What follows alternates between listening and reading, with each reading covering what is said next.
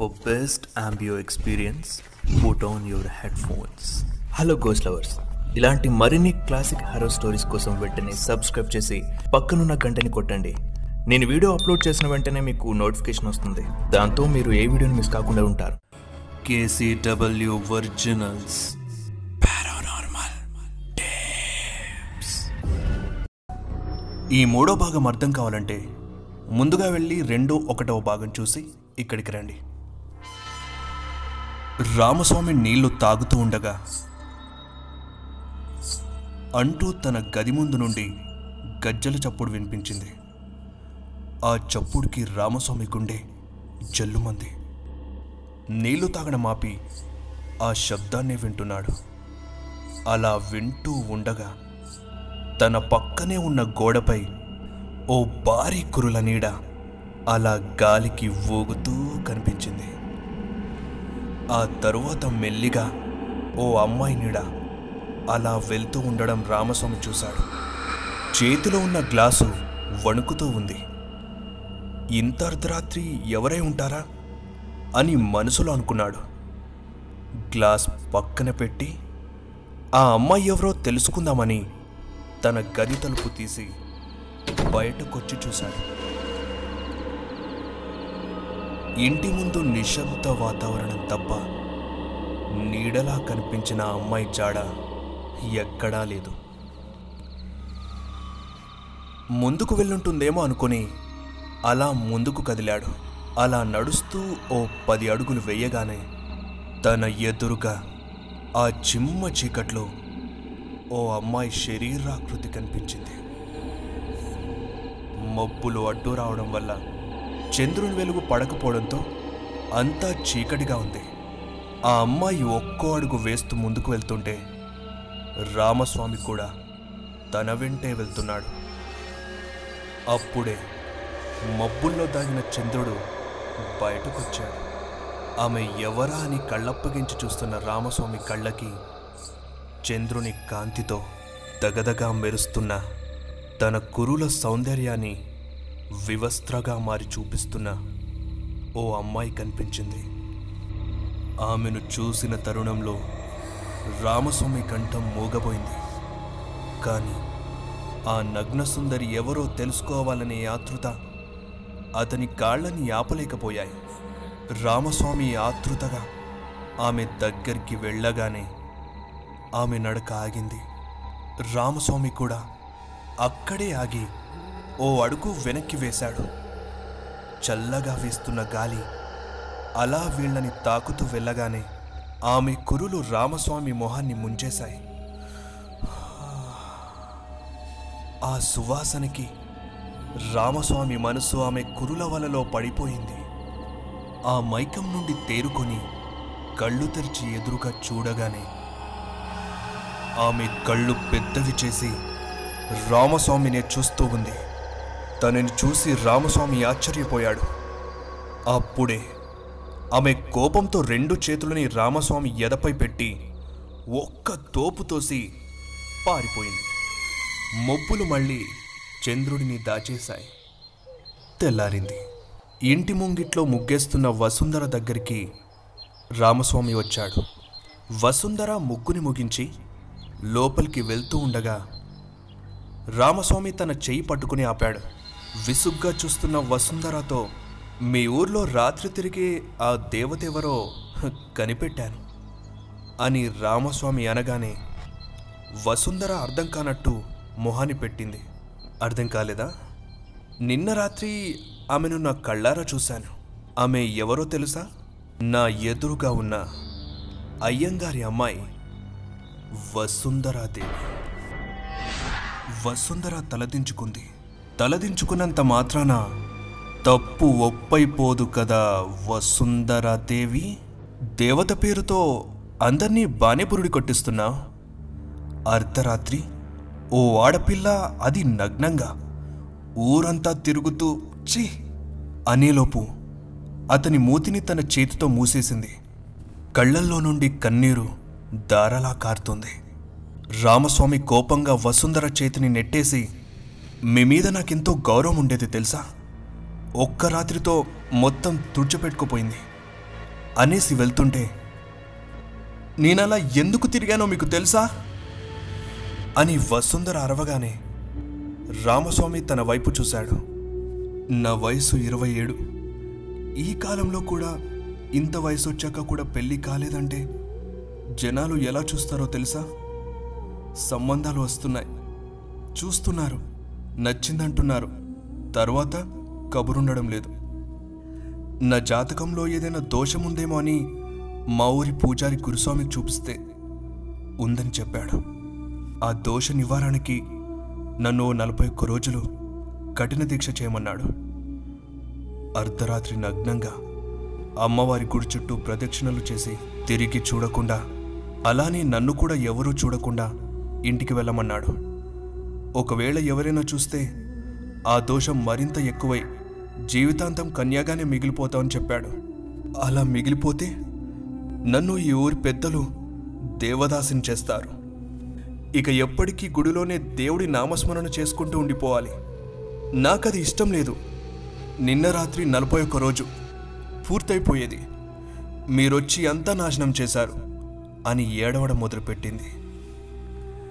రామస్వామి క్షమించమని కోరి, నేనే కదా మీ దీక్షని నాశనం చేసింది, కాబట్టి నాలాంటి వాడినే తెచ్చి మీకు పెళ్లి చేసే బాధ్యత నాది, సరేనా వసుంధరాదేవి అని తన కళ్ళల్లో చూస్తూ చెప్పగానే, వసుంధర నిన్ను పూజారి గారు పిలుస్తున్నారు అని ఎవరో అమ్మాయి పిలిచి వెళ్ళింది. రామస్వామి ఆమెను చూసి ఎవరామె అని వసుంధరని అడిగాడు. తను మా ఊరి అమ్మవారి గుడిలో దేవదాసి, నా స్నేహితురాలు కూడా అని చెప్పి ఇంట్లోకి వెళ్ళిపోయింది. అప్పుడే పోస్ట్ అని పోస్ట్ మ్యాన్ వచ్చి రామస్వామికి పోస్ట్ కార్డు ఇచ్చి వెళ్ళిపోయాడు. రామస్వామి ఆ కార్డును తీసుకుని లోపలికి వెళ్ళిపోయాడు. ఆ తర్వాత వసుంధర పూజారి గురుస్వామి ఇంటికెళ్ళి కలిసింది. కాసేపటికి ఏమైందో ఏమో కానీ బాధతో బయటకొచ్చింది. సమయం రాత్రి పన్నెండు గంటలు. ఏదో పనిపై వసుంధర తండ్రి అయ్యంగార్ మద్రాసు పట్టణానికి వెళ్ళాడు. వసుంధర ఇంట్లో ఒంటరిగా ఉంది. రామస్వామి తన గదిలో గాఢ నిద్రలో ఉన్నాడు. అప్పుడే మళ్ళీ అనే గజ్జల చప్పుడు వినిపించింది. అలా వినిపించగానే రామస్వామి కళ్ళు హఠాత్తున తేరుకున్నాయి. మళ్ళీ చప్పుడేంటి అనుకుని దిగ్గున లేచి తలుపు తెరిచాడు. ఆ చీకటిలో వేప చెట్టు దగ్గర ఓ అమ్మాయి ఆకారం చెట్టుకి దండం పెట్టుకుని ముందుకు వెళ్తూ కనిపించింది. రామస్వామి మనసులో, ఈ వసుంధర ఏంటి మళ్ళీ దీక్ష మొదలు పెట్టిందా? నిన్ననే కదా నలభై ఒక్క రోజులు పూర్తయ్యని చెప్పింది, నాకెందుకో అనుమానంగా ఉంది అని అనుకొని, వసుంధరా వసుంధరా మళ్ళెందుకు ఇలా తిరుగుతున్నావు? నేను చేస్తా అన్నాను కదా నీ పెళ్ళి, ఎవరూ చేసుకోకపోతే నేనే చేసుకుంటా, ఆగు అని పరిగెత్తుకుంటూ వెళ్ళి అర్ధనగ్నంగా ఉన్న ఆ అమ్మాయి భుజంపై చేయి వేశాడు. ఆ క్షణంలోనే తన భుజంపై మరో చేయి పడింది. హడలిపోయి వెనక్కి చూశాడు. ఎదురుగా కనిపించిన మనిషిని చూసి బెంబేలెత్తిపోయాడు. కళ్ళల్లో భయం తాండవం చేస్తుంది. ఎదురుగా వసుంధర అమాయకంగా నుంచోని తననే చూస్తూ ఉంది. వెంటనే ముందుకు తిరిగాడు. ముందు ఎవ్వరూ లేరు.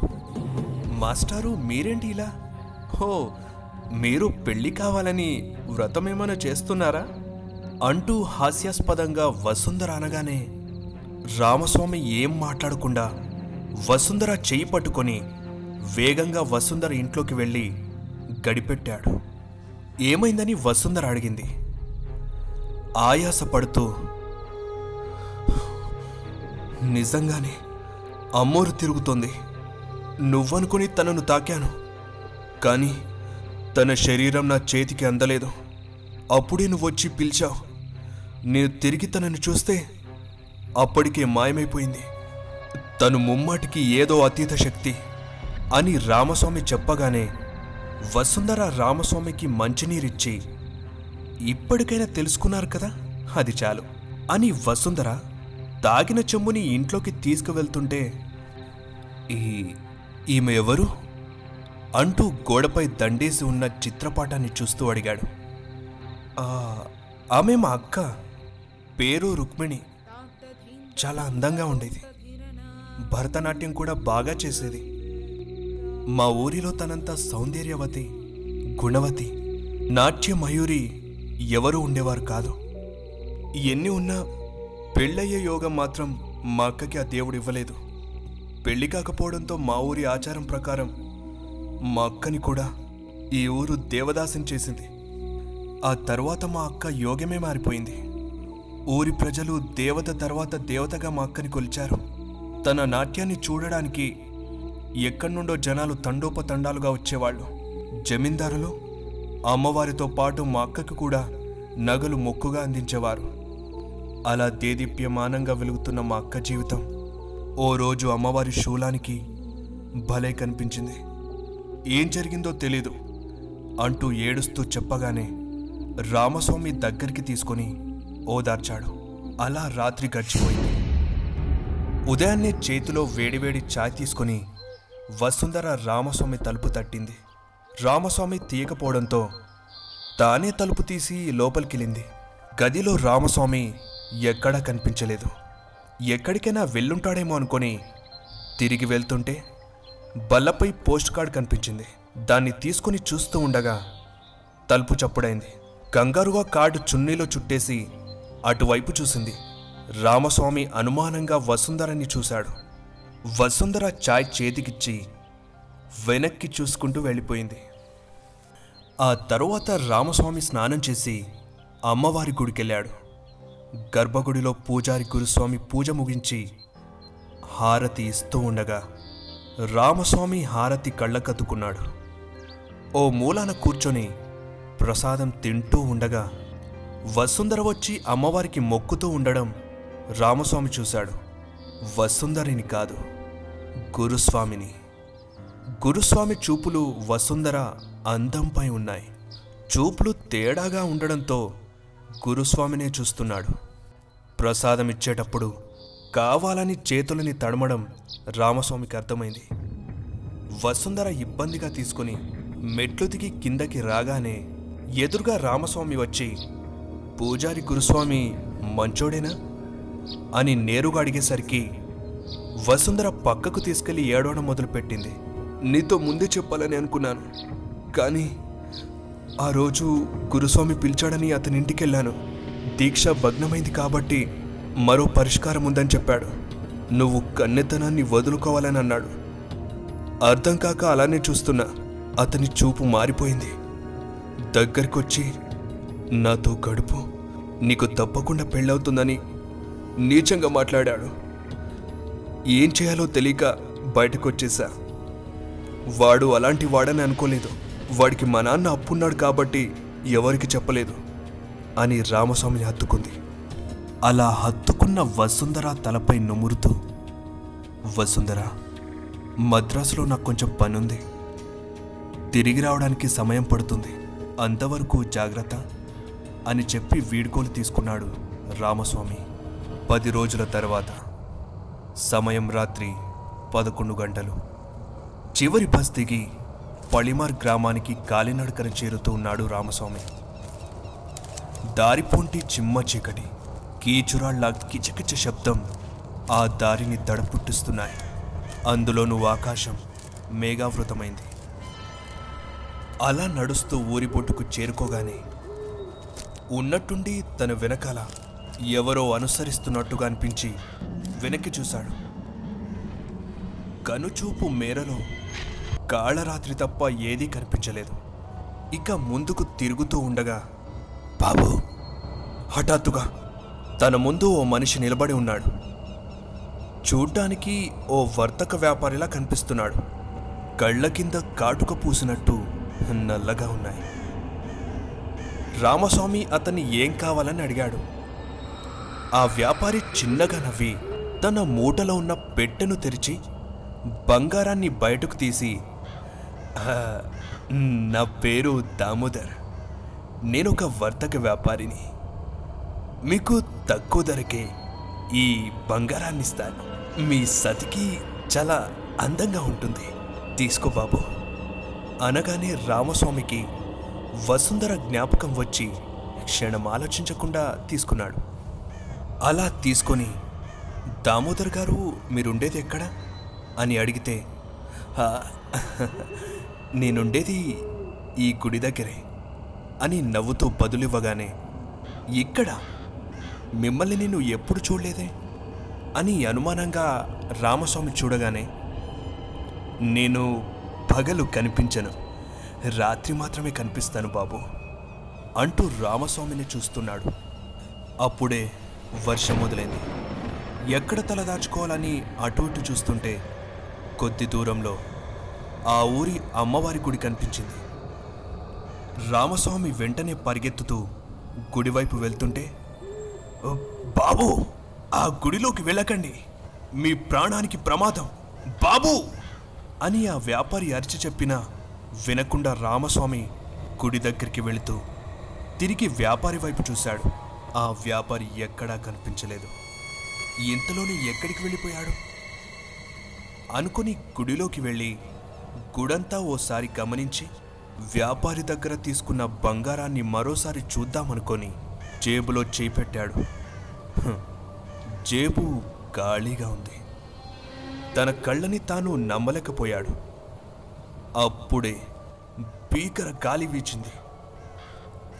ఆ గాలికి గుడిలోని గంటలు గంభీరంగా మోగుతూ ఉన్నాయి. ఆ గంటల శబ్దంలో నుండి అనే గజ్జల చప్పుడుతో పాటు ఓ స్వరనాదం వినిపించింది. రామస్వామి ఆ గాలికి ఊగుతూ మసకపారిన కళ్ళని తుడుచుకొని ఎదురుగా చూడగానే అక్కడ నిలబడి ఉన్న రూపాన్ని చూసి రామస్వామి ఒళ్ళు జలధరించిపోయింది. సాక్షాత్తు ఆ దేవతే ప్రత్యక్షమైందా అనేలా ఉందా రూపం. చంద్రుడి కాంతి నేరుగా ఆమెపై పడడంతో ఆమె చర్మం తగదగా మెరిసిపోతుంది. రామస్వామి తనకు తెలియకుండానే రెండు చేతులు జోడించి దండం పెట్టుకొని అలా కన్నార్పకుండా చూస్తూనే ఉన్నాడు.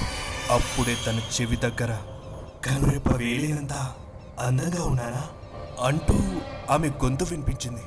తేరుకొని పక్కకి చూస్తే రామస్వామి పక్కనే ఉందామె. రామస్వామి నెమ్మదిగా, మీరు వసుంధర అక్క రుక్మిణీదేవి కదూ, మీరు చనిపోయారని చెప్పింది అని రుక్మిణి కళ్ళల్లో చూస్తూ భయంగా అడిగేసరికి, అవును నేను చనిపోయాను, పదేళ్ల క్రితమే నన్ను చంపేశారు అనగానే రామస్వామి, చంపేశారా, ఎవరు అని ప్రశ్నించగా, ఈ గుడి పూజారి గురుస్వామి. మా నాన్న నా పెళ్లి కోసం చాలా కష్టపడ్డారు, అయినా ఏ సంబంధం కుదరలేదు. నా జాతకంలో దోషముందని, నాకెప్పటికీ పెళ్లి కాదని, కనుక ఈ ఊరి ఆచారం ప్రకారం నన్ను దేవదాసిని చేసి గుడికి అంకితం చేయమని గురుస్వామి మా నాన్నకు చెప్పారు. మా నాన్న ఒప్పుకోలేదు, కానీ దేవదాసిని చేయడం వల్ల డబ్బు, బంగారం, ఆస్తులు దేవతతో సమానంగా గౌరవం లభిస్తుందని ఏవేవో ఆశలు రేపి మా నాన్నని ఒప్పించాడు. మా నాన్నని కష్టపెట్టడం ఇష్టం లేక ఒప్పుకున్నాను. గురుస్వామి చెప్పినట్టే డబ్బు, బంగారం, గౌరవం అన్నీ లభిస్తూ వచ్చాయి. కానీ అవన్నీ గుడిలో ఉన్నంత వరకని ఓ రోజు నాకు తెలిసింది. నాకు రాత్రి నాట్యం చేయడం చాలా ఇష్టం. అలా ఓ రోజు నాట్యం చేస్తూ ఉండగా నన్నెవరో గమనించినట్టు అనిపించింది. ఇక నాట్యం ఆపేసి నా మందిరంలోకి వెళ్ళి పడుకున్నాను. తలుపు అలికిడవడంతో కళ్ళు తెరిచి చూస్తే నా గదిలో గురుస్వామి ఉన్నాడు. నన్ను బలవంతం చేయబోయాడు. నేను ప్రతిఘటించి గుడిలోకి పారిపోయాను. అలా గర్భగుడిలో అడుగు పెడుతూనే నా కడుపులో త్రిశూలం దిగింది. కిందపడి వెనక్కి చూస్తే గురుస్వామి ఉన్నాడు. నేను దక్కలేదనే కోపంతో నన్ను చంపేశాడు. నేను వాడిని చంపేశాకే ఆ అమ్మవారిలో ఐక్యమయ్యేది.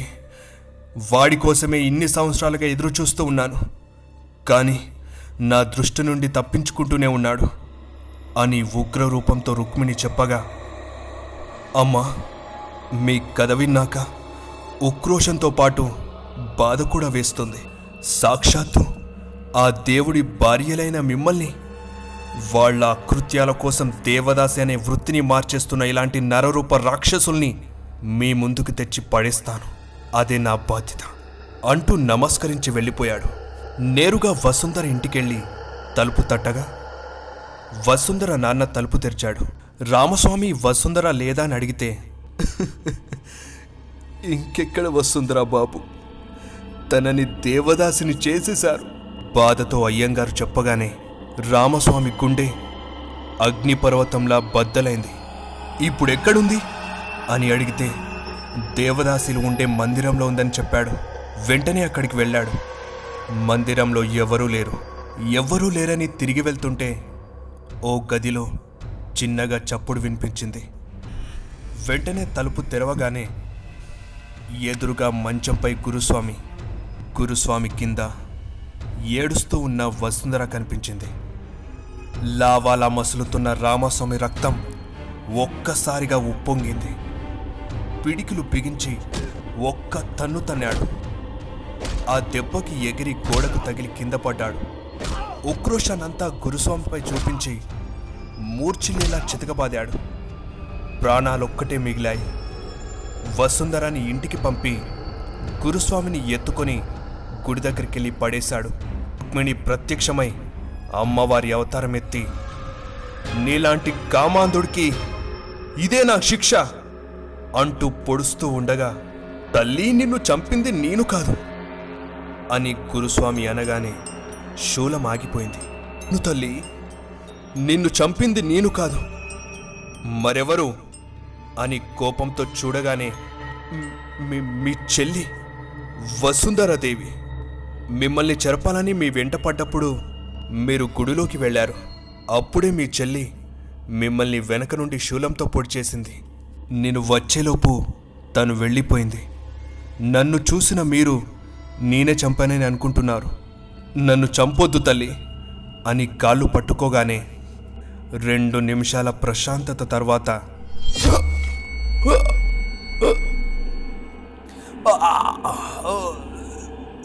తల్లి గురుస్వామి వీపులో శూలం దిగిపోయింది.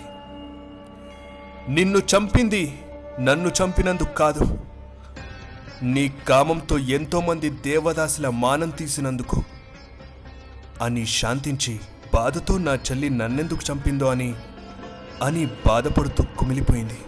తల్లి, అది నేను కనుక్కుంటాను అని రామస్వామి అనగానే రుక్మిణి మాయమైపోయింది. తెల్లారింది. వసుంధర ఇంటి తలుపు ఎవరో తట్టారు. వసుంధర వచ్చి తలుపు తీసింది. ఎదురుగా పోలీస్ అధికారి. వసుంధరాదేవి, మీ అక్కని చంపినందుకు మిమ్మల్ని బందీగా చేస్తున్నాం అని చెప్పి చెయ్యి పట్టుకొని నేరుగా గుడికి తీసుకెళ్లాడు. అమ్మవారి ముందు నిలబడి వసుంధర మెడలో తాళి కట్టేశాడు. ఆ పోలీస్ అధికారి ఎవరో కాదు, రామస్వామి.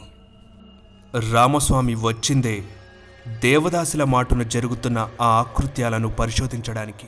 తాళి కట్టాక మీ అక్కని ఎందుకు చంపావు అని అడిగేసరికి వసుంధర ఏడుస్తూ, మా అక్కంటే నాకు చిన్నప్పటి నుండి నచ్చేది కాదు. తను నాకంటే అందంగా ఉండేది, నాట్యం బాగా చేసేది. దేవదాసిగా మారిన తర్వాత తన విలువ మరింత పెరిగింది. దాంతో నేను తట్టుకోలేకపోయాను. ఓ రోజు రాత్రి నాట్యం చే వెనక నుండి వెళ్ళి శూలంతో పొడిచేశాను అంటూ బాధతో కుమిలిపోయింది. అక్క నాకొక్కసారి కనిపిస్తే క్షమించమని కోరుకుంటాను అనగానే గుడిగంటలు ఊగడ మొదలైంది. ఒక్కసారిగా రుక్మిణి ప్రత్యక్షమైంది. వసుంధర క్షమించమని కోరగా రుక్మిణి క్షమించి అమ్మవారిలో ఐక్యమైపోయింది. ఊరందరినీ గుడి దగ్గరికి పిలిపించి రామస్వామి ఓ మాట చెప్పాడు. బ్రిటిష్ ప్రభుత్వం ఓ చట్టం తీసుకొచ్చింది. ఇక నుండి బలవంతంగా ఏ అమ్మాయినైనా కూడా దేవదాసిగా మార్చినా మార్చాలని చూసినా శిక్ష తప్పదు అని ఆ ఊరి ప్రజలకు చెప్పి ఇద్దరూ మద్రాసు రైలెక్కి కూర్చోగానే వసుంధర తన పెట్టెలో నుండి ఓ పోస్టు తీసి రామస్వామికి చూపించింది. దాన్ని చూసి, ఇది నీ దగ్గరికిలా అని అనగానే, మీరు పోలీస్ అని నాకు ఈ పోస్ట్ చూసినప్పుడే తెలిసిపోయింది. ఓ రోజు మీరు ఇంట్లో లేనప్పుడు దీన్ని దోచేశా అని నవ్వగానే, అవునవును అప్పుడేమో ఈ పోస్ట్ దోచేశావు, ఆ తర్వాత నా మనసు దోచేశావు. నువ్వు నా దేవదాసివి, నేనే నీ దేవుణ్ణి. ఇంతటితో దేవదాసి కథనం సమాప్తం. ఇదే స్టోరీని Spotify, Jio seven, Wink music, Apple podcast, Gaana podcast, Google పాడ్కాస్ట్లో కూడా వినండి. నన్ను అలాగే మన పేజ్ని ఇన్స్టాగ్రామ్లో ఫాలో అవ్వాలనుకుంటే లింక్ డిస్క్రిప్షన్లో ఉంది. ఇంకా మరిన్ని హర్రర్ స్టోరీస్ కోసం షేర్ చేసి సబ్స్క్రైబ్ చేయండి. అంతవరకు థ్యాంక్స్ ఫర్ వాచింగ్. జై హింద్.